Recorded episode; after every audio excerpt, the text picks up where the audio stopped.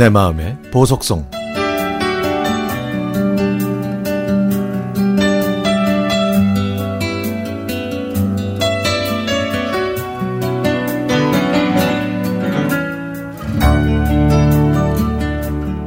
23년이라는 짧지 않은 인생을 당신과 함께 걸어오면서 편지를 쓰는 게 낯설고 쑥스러워서 머뭇거려졌는데 이제 한자 한자 써 내려가다 보니까 말로 표현하지 못하는 걸 글로 쓸 수 있는 게 행복으로 다가와서 이제는 내가 미소를 짓고 있는 것 같아.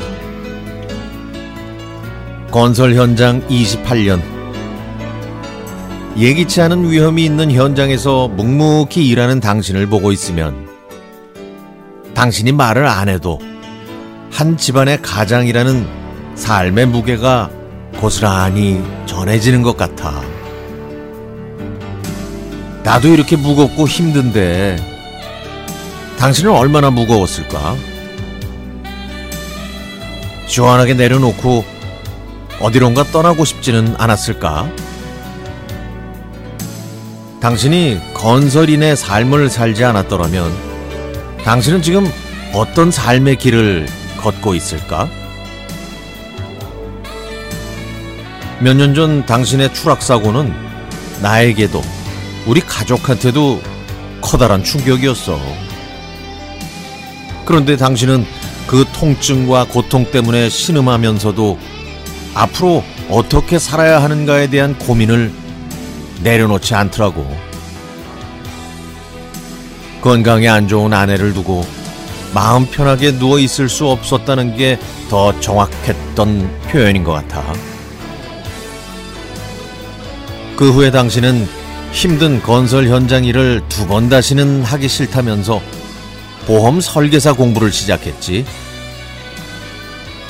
나는 당신이 건설 현장 일과 전혀 다른 분야의 일을 한다고 했을 때 놀랍기도 하면서 걱정이 됐지만 한편으로는 당신이라면 충분히 해낼 거라는 굳은 믿음도 있었어. 내 믿음대로 당신은 고객을 위해서라면 천리길을 마다하지 않고 장대같이 쏟아지는 빗속을 달리고 눈길을 헤쳐서 나아가는 그 당신 모습에 정말 감동받았지.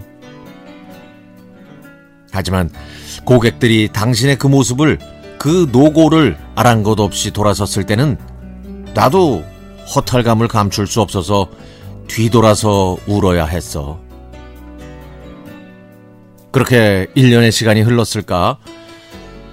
다시는 건설 현장 일을 하지 않겠다던 당신이 먹고 살기 위해서 현장 복귀를 결심하고 첫 출근을 하던 날.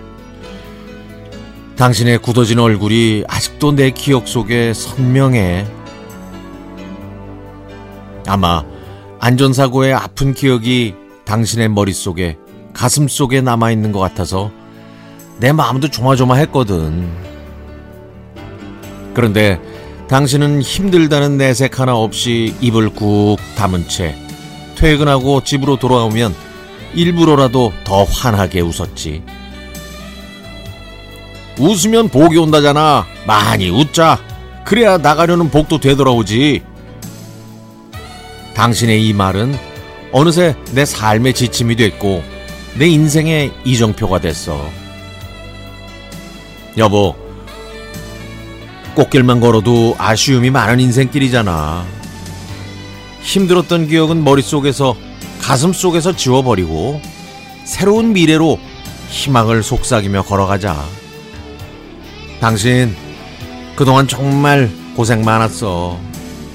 이제는 주변을 돌아보면서 힘든 이웃들과 함께 걸어가는 아름다운 당신의 삶을 힘차게 응원할게.